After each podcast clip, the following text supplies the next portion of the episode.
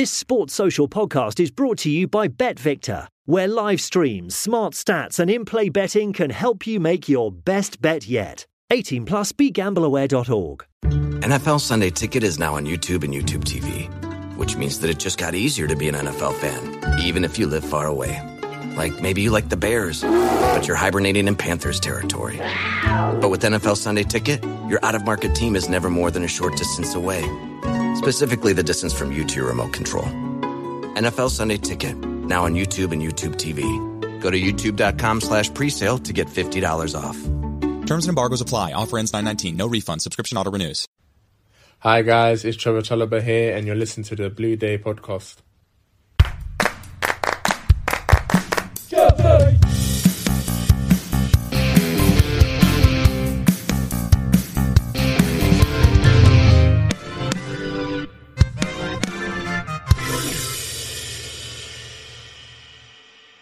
Welcome back, my friends, to the podcast that never ends. Yes, folks, this is the Blue Day podcast, and for Chelsea fans everywhere, every day is a blue day. I am your host, Keith Lawrence. Spring is coming, and the winds are here again. To talk all things Chelsea Football Club today is somebody who I know quite well, and is somebody who told me on Saturday night that he told the BBC where to go when it came to hosting Match of the Day. It's Steve Wicks. My good friend Steve is back on the show. How are we, Steve? Yeah, fine, Keith. Absolutely fine. Very happy with what's happened the last week. Um, you know, whatever we say and whatever we discuss, the main thing is um, our football club and the supporters. And I'm sure everyone's very happy. I'm extremely happy. I'm more surprised than anything that in three games we conceded one goal. We scored three goals on Saturday for the first time in God knows how long. And Kovacic scored, which is always a rarity, and we've even got a defender that scores as well. Yeah. I think something is in the air. yeah, listen, I agree. Uh, listen, we've said that our strengths have, have been the two fullbacks. Um, and since Chil- Chilwell's come back, he's been out. I think he's a great player. How you can pick Shaw over him, I don't know. I think he's an absolute superb player. And, Gareth um, Northgate. Yeah, uh, yeah, and I just think that we've got the two best fullbacks in in the country. Um, and when they're playing and when they're on song, they take some stopping. They're they're not only good at defending. My God, they get forward and cause problems. Well, I'm also going to make a little bit of a change on this show as well, Steve. You'll be pleased to know. The last time I had you on the show, there was a little bit of um, argy bargy in terms of my views on the manager, but I'm not going to call him Moyes 2.0 this week because although my view my views on him have not changed, I actually got to give him some credit. He's actually stuck in he's actually changed the formation to actually suit the players rather than himself. And I've been saying it for a while. A back three would suit. It certainly would suit Thiago Silva eventually when he comes back. And we've now got a couple of defenders in Wesley Fofana, who's now back from injury, playing like a Chelsea player. And my goodness, what's happened to your friend Cucurella? Yeah. But this week we should be calling him Cinderella because he's got two man of the match awards, one against Dortmund I think someone the other one. His, I, I, think someone's found his boot. well, either that or someone's threatened to cut his hair and he's decided no, to play. I don't know, but uh, Steve, let's see. This is going to be a nice episode today. What we're going to talk about today, we're going to talk about the three wins in a in a week what it means for us, what it means for Mr. Potter. And I actually think while we're on the subject, he's probably found his magic broom. But more on that in a minute. We're going to preview the Mahusiv game coming up against Everton on Saturday at the Bridge, where you might see one or two people representing the Blue Day podcast there. And we're going to talk about certain rumours hitting some players that haven't featured for Chelsea recently, but we'll discuss. We'll talk. We'll talk about the good news first, Steve, and we'll talk about the three wins in a week. Leeds, I had no hope we was going to get the win, but I was surprised and we got the win thanks to Wesley Fofana. Dortmund, I went to, and again, I had no hope in hell's chance we was going to uh, progress. We we got through, and I travelled up to Leicester on Saturday, thinking we could actually win this one. I've got you know good feelings about this this game. Leicester on a bit of a bad run at the moment, and I think they can't wait for their season to finish. We're on a little bit of a confidence boost, and we end up winning the game quite comfortably. If, if our strikers knew the offside rule, we would have been more goals ahead. We would have been about five, yeah. six, one in front. But what a difference a week makes! What a difference a win makes! Yeah, it's incredible. Seven days, three wins. Um, I was wasn't very impressed with the Leeds win, but winning was the most important thing. You know, I thought we were very ordinary in that game. And then we took on probably the most informed team in Europe at the moment. Um, and bear in mind the result Bayern Munich got, you know, and they're fighting them at the top of the league.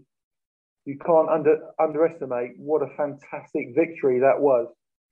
Also being 1 0 down from the first leg, but what a victory that was. And um, I think once a team who have been under pressure wins a game like that, a real pressure game, in the greatest cup competition in the world, I think that gives a real belief.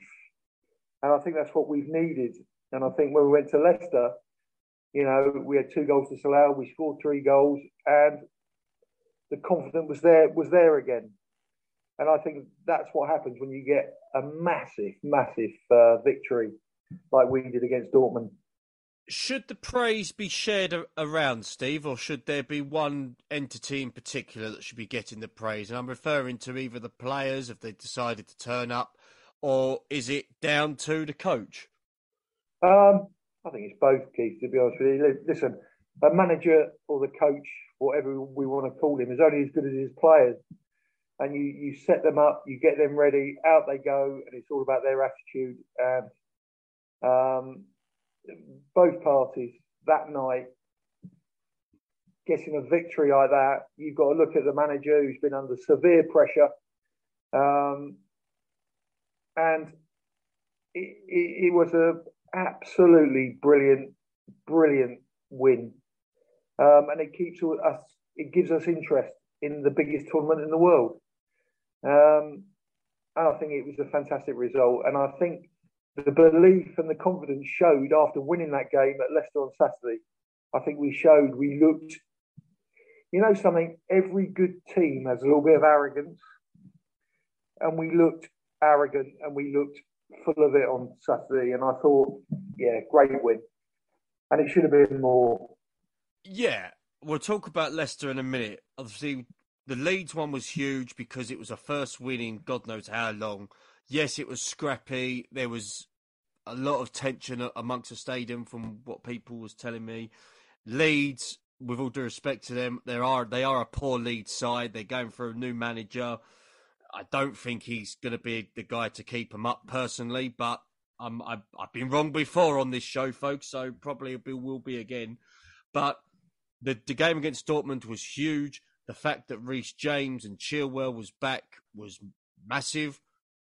And to get the first goal was key. And Sterling, who five seconds before he scored, I was calling him an effing idiot because he miskicked it, but he managed to rifle it in. And it just seemed that the tide was turning a little bit in our favour. And uh, I yeah, we'll talk about Kai in a minute, but the silky German certainly not a centre forward, but to have him, Felix, and Sterling as a front three worked. I do also think, Steve, and I wanted to get your views on this. I thought Dortmund underestimated us on last Tuesday. I think they probably thought that we were not the Chelsea of old. They just thought if they can get a goal, they could probably sail through um, and try and play us at their own game. But I thought Dortmund were pretty poor. And in fact, looking back on both games, the first leg and the second leg, I thought we absolutely deserved to go through. Um, we were certainly a better team in the first leg. Yes, uh, yes. Um, and we were unfortunate to lose that game 1 0. Hmm. But we had that problem that we had at that time, which was not scoring goals. Um, in this game, I thought, to be fair to us, it would have been easy to bottle that game, but we didn't. We, all right, we had a little bit of fortune, but we deserved to win that game. And I think it was an absolute. You got to look at the manager, and I've been a critic of him. I've been a little bit bemused, to say the least, on what was happening at my foot, uh, not my football club. I wish I had enough money to own it, but not my football club. but but uh, you know, it's my, in the blood, Steve. I know what you mean. um, but I was a little bit disappointed. But all of a sudden, out of nowhere, and maybe, just maybe, with all the players that he's been given, with all the players that he's had to look at and try and get a team and build a team, maybe he's got to the place where he wants to be and has got the team that he wants to play. And there's nothing harder, Keith, than being a coach and having so many players and trying to do training things where you're trying to look at players and see if they're good enough. And um, and I think that do you know what? He's had a lot of stick. This one of the worst things I've I think I've ever heard about his demeanour. That he doesn't show passion. That he doesn't go mad. He doesn't rant. He doesn't do. Graham Potter is his own man, and if that's what he how he wants to behave, great. And with all the pressure he was under, I think he showed a lot of decorum in how he behaved and how he took the pressure and didn't change. One of the things that did bug me was everybody was on Potter's back. I was certainly one of those that was on Potter's back because I, and again, well, to be fair, well. you know, we've got three wins. I still don't think he's the right man for Chelsea. If I'm wrong in, in later down the line, then so be it. But I had no issue with him not being like a Jose and getting sent off, or being like a Conte, or being a jumping bean like Arteta. I had no issues with Potter not being like that. My main concern was the fact that I just thought he looked looked rabbit in the headlights. He just did not look like he knew what he was doing. He looked like he was thrown in the lion's den and just waiting to be chewed up. Now, against Dortmund, fair play. I'll give him credit. He changed the system to a back three, which helped. And someone like Cucurella, who, I, although I've criticised him this season, I've never criticised how he is as a player because I've, I've rated him since he was at Barcelona when he was when he was a young guy coming through. There is a player there, but the one person that you would expect to maybe get a grip of him and to make him improve like he has improved would be our current manager. Is he is he going to be worth 62 million pounds in the next 3 to 5 years? Who knows, but at the moment you could probably say no. The last two results and the last two performances he's been outstanding. He was absolutely Dortmund. Obviously, every everyone can see, but against Leicester in particular, he was all over the shot in a good way, hassling the Leicester City front three and not giving them any space to do anything with the ball on that left hand side while Chilly was going up and down. It was such a great. It was refreshing, Steve, whereby we was able to know in terms of tactics, right, back three's going to work. When Silva comes back, this is going to be even better. I think having Fofana back has helped massively. Um, James has obviously picked up the. Um, he was un, he was unavailable against Leicester on Saturday. Thankfully, we didn't miss him that much because Loftus Cheek came in, and I thought he did very well he's another one who I felt, you know, looking long term, I don't think he's going to have much of a future, but he proved what he can do as a right wing back, although that's not his best position. And we looked menacing. And I haven't seen us look like that for months and months. Is it a good time to play Leicester? Yes, Leicester on a terrible run of form. But And as I said to the people in the pub at Leicester before the game, we need to carry on this momentum. We've beaten Dortmund, who were 10 matches unbeaten, and they were top of the Bundesliga not so long ago. We beat Leicester at their own backyard.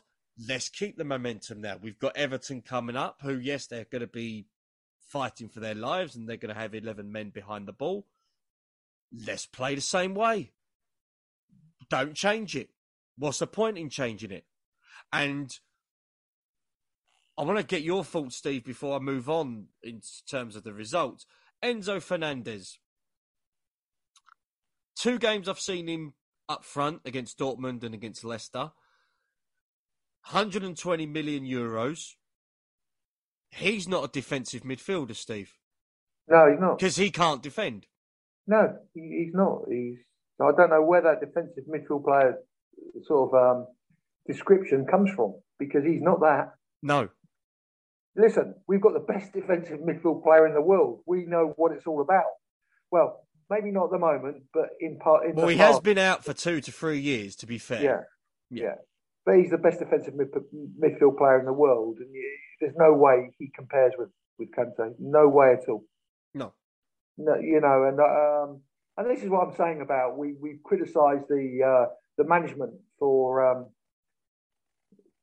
buying players for the sake of buying players and paying exaggerated transfer fees. Um, but how Chelsea describe him as a defensive midfield player is beyond me, and I think it epitomises what's wrong with the club. Um, and the other thing I will say is, if you ask any Chelsea player, and we're talking about Cinderella now, you know, he was signed, and every Chelsea fan thought he as a left back with Chilwell, and we know that Chilwell is as good as he gets at left back, and I think he had a a really sort of uphill thing to prove. You know, he was put on a, you know, why have we signed someone for sixty-two million pounds when we've got Chilwell? And I think he had a big mental thing to get over. Um, and I think it's quite good that he's beginning to play his best football with Chilwell being left back.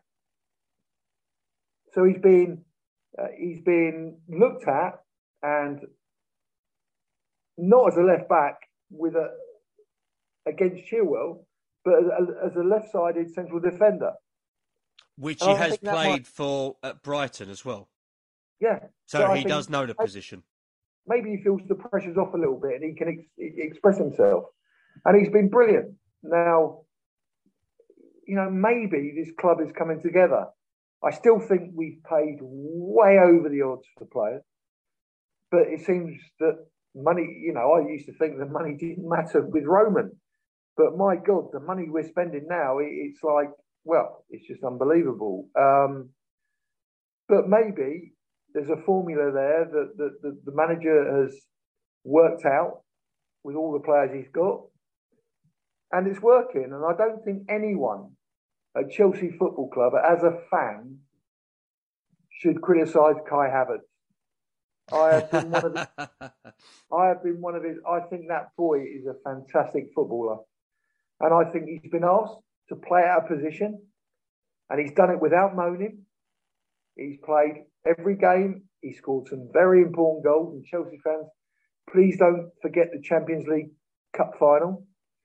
He he he. It's obvious he doesn't want to play there. He wants to be a ten. But you know what? He plays there every week. He doesn't moan. He doesn't throw his toys out the pram. And that goal on Saturday was absolute class. Absolute class. It was a stunning goal, and against against Leicester, the the horrible part is, and this is what's wrong with football nowadays. The, I was in the away. I was in the away end. Half of the fans were going into the concourse to get their pints. The other half that were watching the game didn't celebrate the goal because of two reasons. One, it, we thought it was offside.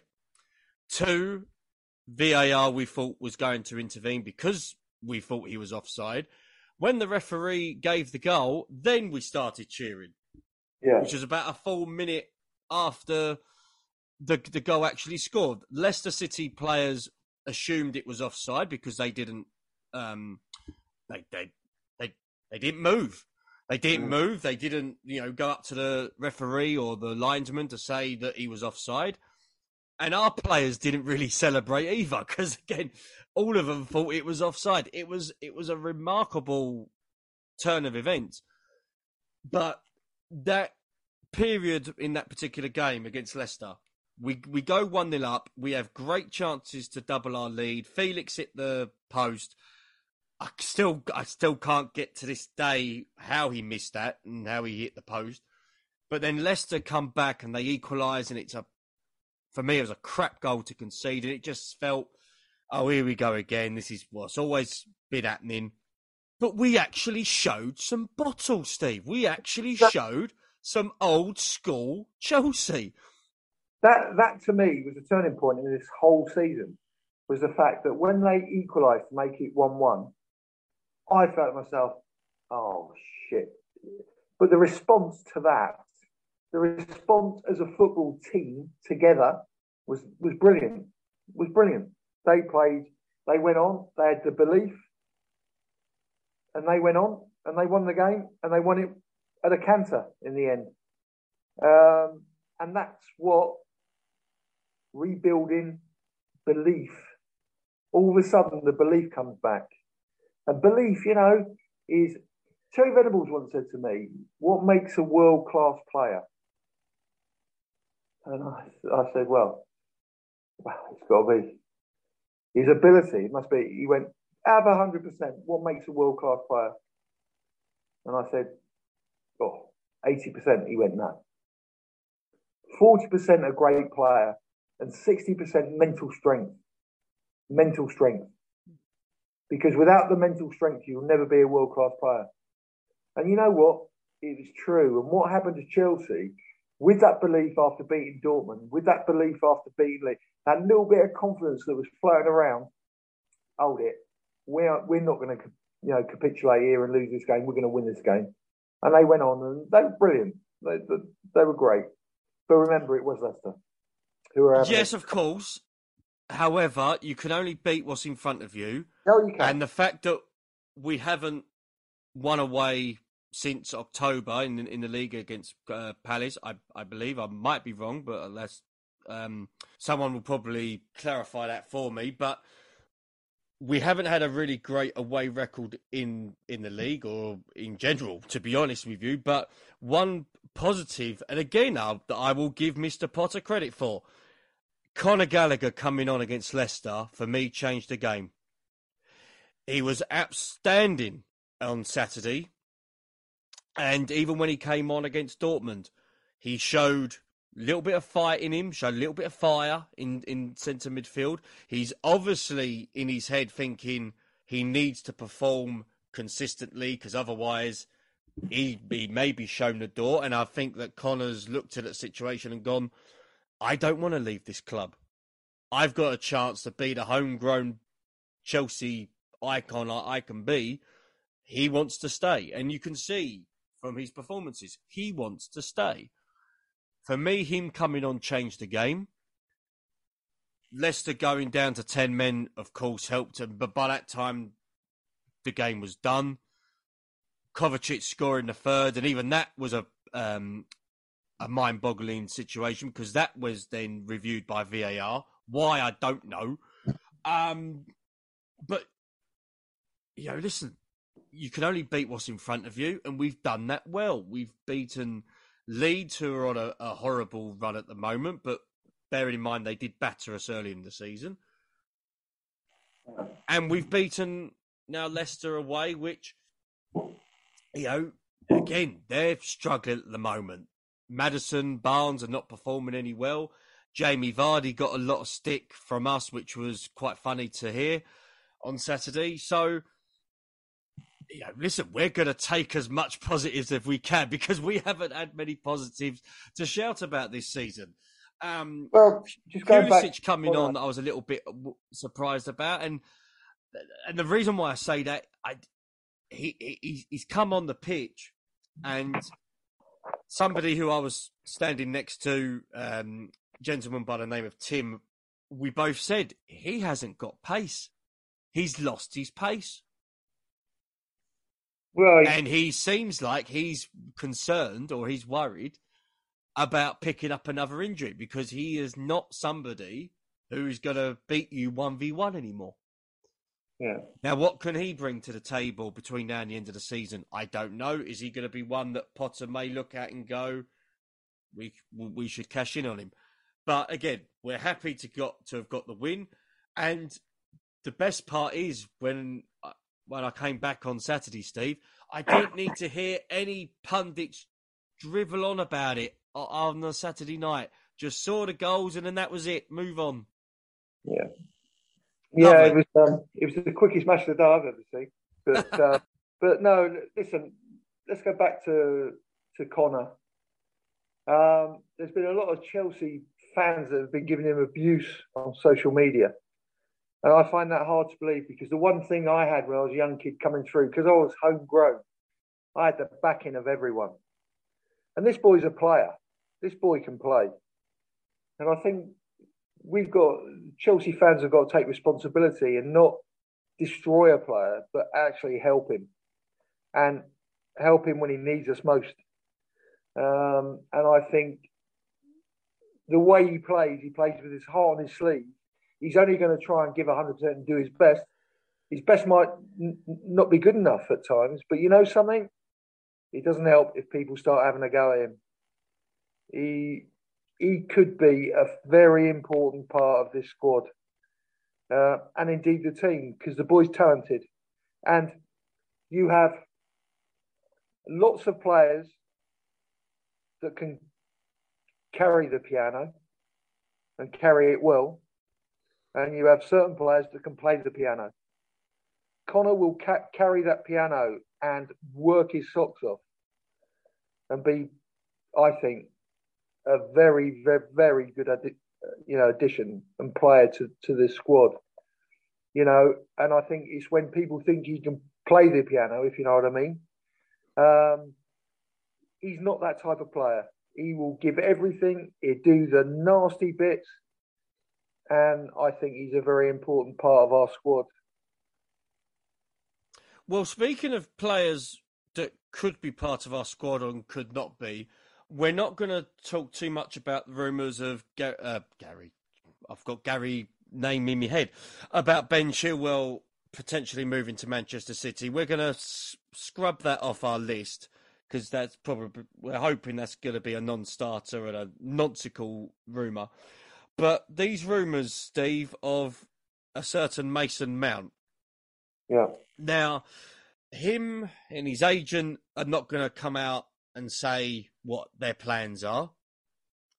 The club are not going to come out mid-season and say what their plans are for Mason Mount. So at the moment, we're just biding a time until the summer comes and then finding out who's going to fold and who's going to show us that their cards. But it does seem that whether or not Mason has asked for more money, again, we don't know.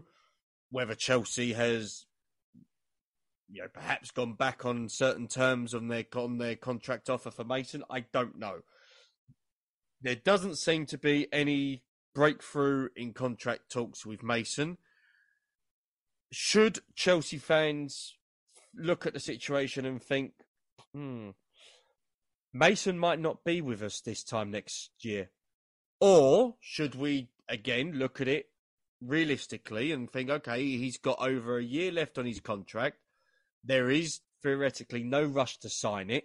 And in the modern day football now, what are contracts anyway?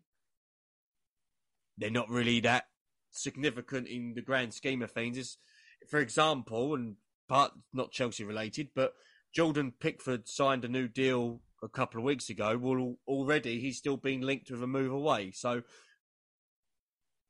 what's all clubs do, Keith. If they give a player a contract he signs them, they're securing their transfer fee.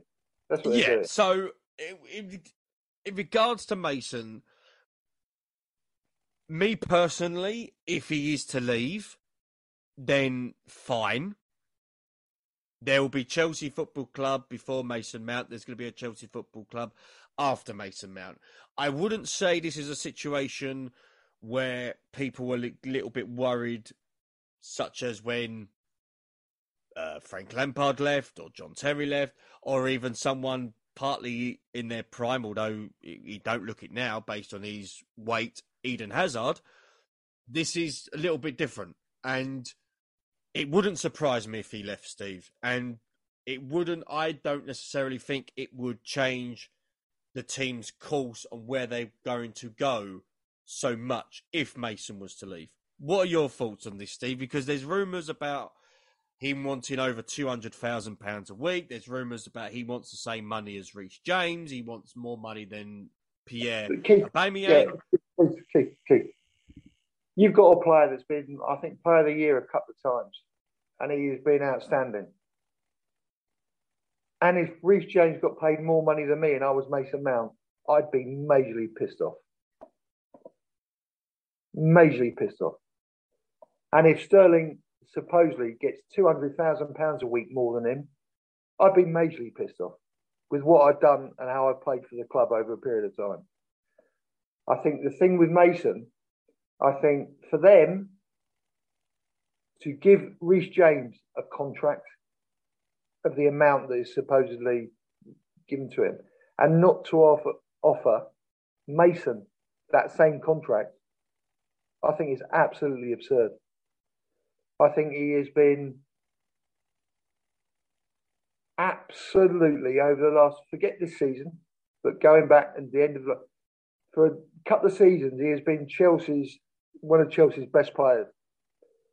And I think reading between the lines, if my mate, he plays in the same England squad as me, has been offered a new contract and gets X amount of thousands of pounds more than me, and and also a teammate of mine in the England squad is getting two hundred thousand pounds more than me, I think I'd be a little bit pissed off.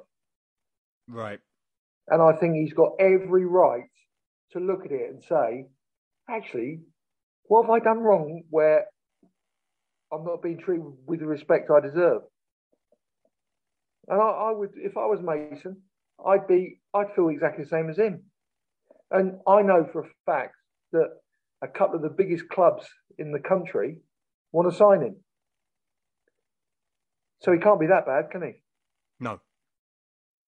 You know, And then you've got um, the added incentive of clubs signing him because of the English quota for European yeah. competitions. And also, he, he's been in the England squad. He's done well for England. He's done well for Chelsea. Yeah. He's a model professional, a model professional footballer. You never hear about Mason in the papers. You never. No. He's a model professional footballer, and I think he deserves better.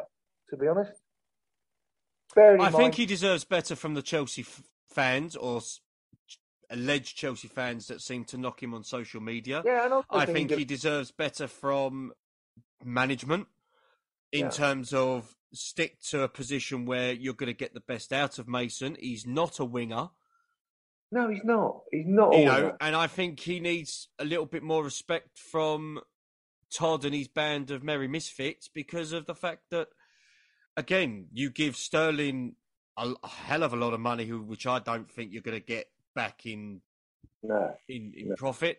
I don't. Again, Aubameyang, Mike, him and his agent must be the smartest people in football because that guy is getting minted by doing fuck all. Nothing.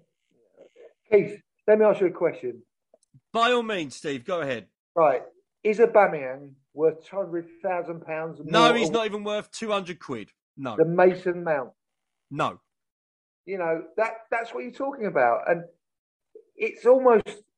If I was Mason, I'd have been left behind. Hold it a minute, but you know something? When a new, when new people take over the club, what you've done in the past means nothing. It's all about when they take over and the future, and they're not looking at what Mason Mount, how he's behaved, how he's played. To me, it's just I find it just absolutely absurd because I'd want to keep players like him at my football club. Good, honest, hard-working professional footballers. I'd love to have him. Aubameyang, we we spoke about it. and I'd love you to go back now and tell what I said when we signed him. I knew this would happen. I knew it. Mm. It was his last payday. Mm. He knows his career is coming to an end. Tuchel signed him. Tuchel went. Recipe for disaster. And our club is paying fortunes for an absolute Herbert. I love that so, term, Herbert. I love it. yeah. It's true. They've been taken to the cleaners, as you said, by him and his agent. He's earning fortunes doing absolutely sweet FA for our football club. And I get him out with his gold shoes and his gold Porsche. I get him out as quickly as possible. Absolute disgraceful professional footballer. But then he's not at liberty to leave because he's under he, contract. He is under a decent contract. He's probably going to get more money if he leaves in the summer than what he would do now. And again, we've not saying we were desperate because Tuchel wanted him, but and again, you don't know what would have happened if Tuchel was still there. He may have got a tune out of a Aubameyang, but uh, yeah, that's probably one of the worst transfer dealings we've uh, done in the last I, I heard twenty the, years. The, person he phoned up to, to ask about Chelsea was Winston Bogarde. he's probably got his seat in the uh, changing rooms. We'll see. But yeah. uh, Steve, with every month, it seems that he's passing by, and there doesn't seem to be any breakthrough allegedly in contract negotiations with Mason. Do you suspect that he will go in the summer? Yeah. Yeah. Because if I was him, do you know what I'd feel? I feel not wanted. I feel the club that I love and I've, I've been as a kid doesn't want me anymore. Right. And I'd go. And I'll tell you what, I bet a Liverpool comes in for him. I bet a Man City comes in for him. I bet one of the top clubs want to buy him. And well, it's no, it's no exaggeration that, as you said, the big clubs are going to look at him. There's even talk of Arsenal looking at him. There's talk of yeah. Man United looking at him. He's perfect for Arsenal, isn't he? My perfect. goodness, there's no surprise that these clubs are linked with him. I mean, there was talk of Newcastle, but I mean, come on, jeez, yeah, seriously. Um, but you know, hey, if he's got any choice of club, like you said, City, Liverpool, Arsenal, Man United, Mason's going to be quids in, and he will probably get the contract that he wants. And no, he, also and, and what his agent that he deserves. Wants.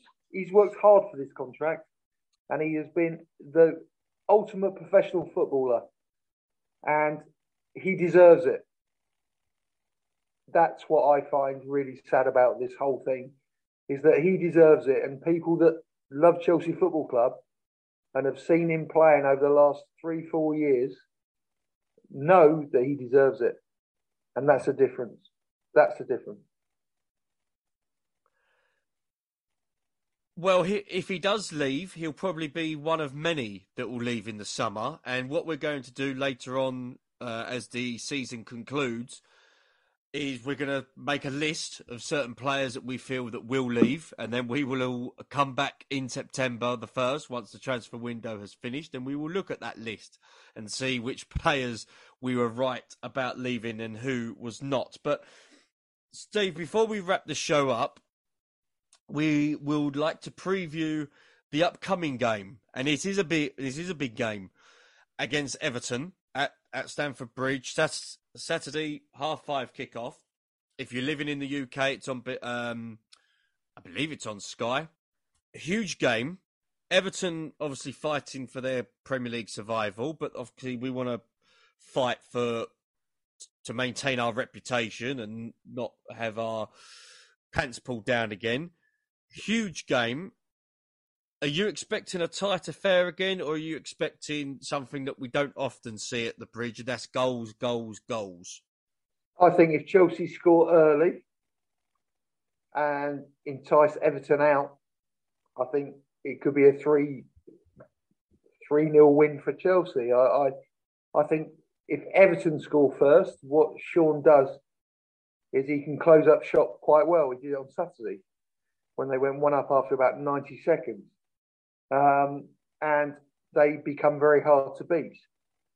But if we score first and we entice them to try and get a goal, I think we could uh, fill our boots at the other end. And I think we will win. I think we win and we win well.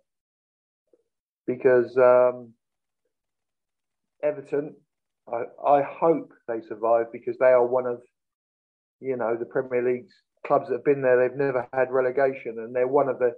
Put it this way: if Everton get relegated, they the Premier League becomes a lot wor- worse than what it it is. It's it's mm. it's a great club, um, but I think if we score first, entice them out where they've got to go and get a goal, I think uh, we can win the game and win it well. On the other hand, if they score first, it'll be a hard, hard afternoon. It'll be interesting what he does in terms of team selection. Will Mount be back? Will Reece be back? Will Kante be back? I mean, Christ, I think that'll probably be the biggest cheer at the bridge if um, Lee Parker announces N'Golo Kante starting. But uh, Everton are not one to score many goals. No. Um, it was obviously they're going to be quite tight. They probably will be defensive, and they're probably going to try and uh, break play up and try to wind the clock down. So Chelsea fans probably expect a few boos when you see the goalkeeper have the have the ball for the next thirty to forty seconds each time. Yeah. Um, I'm not expecting a win because I know what this Chelsea is like, but I'm hopeful because I believe that we've got the we've got some confidence back. We've got a little bit of mojo back. Yeah. And I think the support from the bridge from Tuesday as well as Saturday, I think would be significant. And I think now because of we're in the quarterfinals of the Champions League, the hope is back the hope is back that this season may well just have a nice happy ending. We'll we'll see, but it's it'll be great for us to win win the game because it might put us in the Europa Conference League places, which is exactly what Chelsea Football Club need. So, are you having a giraffe? We do not need the European Conference thing. We do not need that whatsoever. I know it makes a full house and we've won every trophy, but we do not need that whatsoever. That is a Mickey Mouse tournament that, honestly, in the world football, West Ham are in it. Hey, West Ham are in it. Yeah, yeah, and they beat. They've had a nightmare, and they've gone to Cyprus and beaten the team in Cyprus. You know, we've just beaten one of the best teams in Germany. And what we've got to do is keep our standards high, and, and we don't want that type of European football at Stamford Bridge. You know, we've been used to the best Bayern Munich, Barcelona, Real Madrid, PSG. We've had all those at Stamford Bridge, and what we've got to do is just keep winning, keep winning, and see what happens. See, Steve, you're missing you're missing the point. I think it'll be no, great I'm, to it'll be great to have away games in Gibraltar and Azerbaijan and Ireland. Uh, come on, Steve. I mean, even I mean, even you and me can do the European away days on that front. You know, nothing wrong with going to Norway in December. Azerbaijan in December? No, not for me. I I, I think we're we're we're better than that, and I think that. Um, you know, I'd rather actually, if it came to the crunch, not qualify for Europe in the whatever you call it, the Mickey Mouse Cup. No, I never uh, called it that. No, but I did. Um, but I think if we started to rebuild our club and next year go for it, I'd rather do that because then we won't have silly games in midweek. We can concentrate on the league and get our our place back where we belong in the top four. I think the Europa Conference League would be one of the best things that could happen to Mr. Potter. Oh my good god! I honestly, we, we ain't getting unless we win the Champions League. We ain't getting Champions League football. I don't even think we're going to get Europa League football at this rate. Okay. It's either it's either Europa Conference League or no European football. There's nothing. Listen, Steve, we can do it on your private jet and you know my contacts. We'll be we'll be fine. We you know we could go to Azerbaijan. We could go Ireland. We could go to. Sweden. Um, what I'd say is the fact that that if Chelsea got into that, they'd win it. They'd win it without any. Exactly. Yes, but why would you go to a competition that you know you're going to win from the first kickoff? We need to get ourselves back into that top four, and that should be the main. And if it means not playing in Europe and concentrating on the league and getting things done properly next year, that's what we got to do. That's what we got to do, and then celebrate wherever we finish in the league. Seventh again. No, I don't think it will be. I, I, I think that the signs are, are, are good, and I think that that um, you know if we get ourselves right and sort our team out and use this last few game the few games of this season to get our best team and get our best players, you know, it's like I really believe that we can get the top four next year. I really do. Um, you know, Fofana, to me, looks as if he's had lessons of Thiago Silva. He looks a much better player, and he looks a bit Thiago Silva-ish in the way he's play he's playing at the moment. And I think that you're looking at players, and all of a sudden, players that we've signed for exorbitant amount of money are looking the part and I'm looking at this to is the start of building something special. Building something special. And there was a big article, there's a big thing on Talk Sport about Graham Potter. No, let's And they were saying, is he one of the top managers? Is he an elite manager? He's not. And the big problem that we have at Chelsea is this is the first time in I don't know how many years we haven't got an elite manager. We haven't. No matter what way we look at it, we haven't. So whatever he achieves is building his. If he wants to become a, an elite manager, he's got to win Champions League. He's got to win, qualify for Europe. He's got to do all different types of things. But the one big difference, and it was said on Talk Sport the other day, that the one thing Chelsea haven't got is an elite manager and every other club that's fighting for the top four have an elite manager. What elite means, I don't know, but I understand what they're saying. Well, I understand what they're saying. Um, I wouldn't necessarily put Eddie Howe as an elite manager, but will be that as it may. I, I, I get your point. Um, but again, we're in the quarterfinals of the Champions League. We could be the only English representation left in the competition after this week. Wouldn't that be a little bit of a turn up? So It certainly would. I'm I'm not advocating that I'm Potter in, not by any means. I still think Potter's got a lot to do, and I think he's got a lot to earn my respect in terms of him being a, a long term Chelsea manager. But let's enjoy this week. Let's see what Liverpool can try and do against Real Madrid. I can't see them getting back from it. And surely we're RB Leipzig supporters against Manchester City, Steve. I I can't imagine any Chelsea fan would want the Mancs to go through to the quarterfinals. Again, it could be a nice little uh, turn up to play RB Leipzig and a certain Timo Werner in the in the Champions League. Wouldn't that be something? But I bet he scores. I bet he scores. I bet he scores a hat trick. I bet he. Uh, I will want to play against him for all the tea in China because something's going to change. Um, but you know me, I'm a very much an Englishman, um, and I I don't want English teams to get knocked out of the Champions League. I want an English team to win the Champions League. Hopefully, Chelsea. I think the you way never we're know. going, we could. yeah, yeah. Do you know what you're talking? What what are you talking about? Two, uh, four games now. And if you've beaten them, there's not a lot to fear. Dortmund are probably seeded fourth in the Champions League.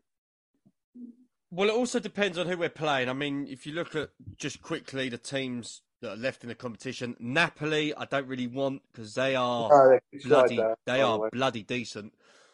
AC Milan, I wouldn't mind again. I take them. Inter Milan or Porto, I wouldn't mind. Benfica, I wouldn't mind, although they score goals at a canter. Bayern, no. You and I actually differed on this, Steve, when we when we spoke about this. I would actually go for Real Madrid I was. because I think Real Madrid are beatable. They certainly didn't look beatable at Anfield the other night. And that's as good that's as hard as it gets away from home. And especially being 2 0 down. To get back and win that game after being 2 0 down at Anfield, no matter what Liverpool's current form is, that is one hell of a feat, by the way. Because nights at Anfield, European nights, are something else. And you're playing against 13 players up there. But then they haven't come across Cucurella on form yet, Steve. No, I know. I listen. This, this is listen. The one thing we won, and I still think this is one of the biggest, unbelievable facts in European football. And you'll know what I'm going to say. I know what you're going to say. Our leading gonna goal scorer had nine goals. And if we can win the Champions League with our leading goal scorer having nine goals a season, who knows what's going to happen? Maybe we'll win it with our leading goal scorer having seven goals. Who knows? Mason Mount might score the winning penalty, or might actually uh, save a penalty. Who knows? But we're going to enjoy this week, Steve. I'm hoping I'm going to enjoy Saturday even more. More on that on next week's show. We're going to have a a huge review, hopefully, of the Chelsea Everton game, hour by hour, detailed analysis of Chelsea versus Everton. Don't you worry about that. More on why I'm mentioning that uh, next week. But we will soon be announcing this month's player guest on the show. We're going to be doing a few announcements shortly in terms of what's coming up on the show. We've also got a couple of things planned in terms of player interviews and certain coverage that we're going to do. We've also got a couple of shirts on sale as well. If you do fancy a little bit of Chelsea retro, find us on the, our Facebook page at the Blue Day Podcast. All the information will be up on there. If you are a fan of Chelsea Football Club and you are keen on watching Chelsea's amputee team, we are also got all the information on there on our Facebook page. Find us on Twitter at the Blue Day Pod, where you will find uncensored coverage through us on there. And we're also on Instagram at the Blue Day Podcast, where you will find my videos of the away games and the game against Dortmund. All videos, all all photos on there as well, all uncensored, all unfiltered for your enjoyment. We hope you've enjoyed this week's episode. I have been Keith Lawrence. He's been Steve Wicks. Keep the blue flag flying, folks. Stay safe and carefree.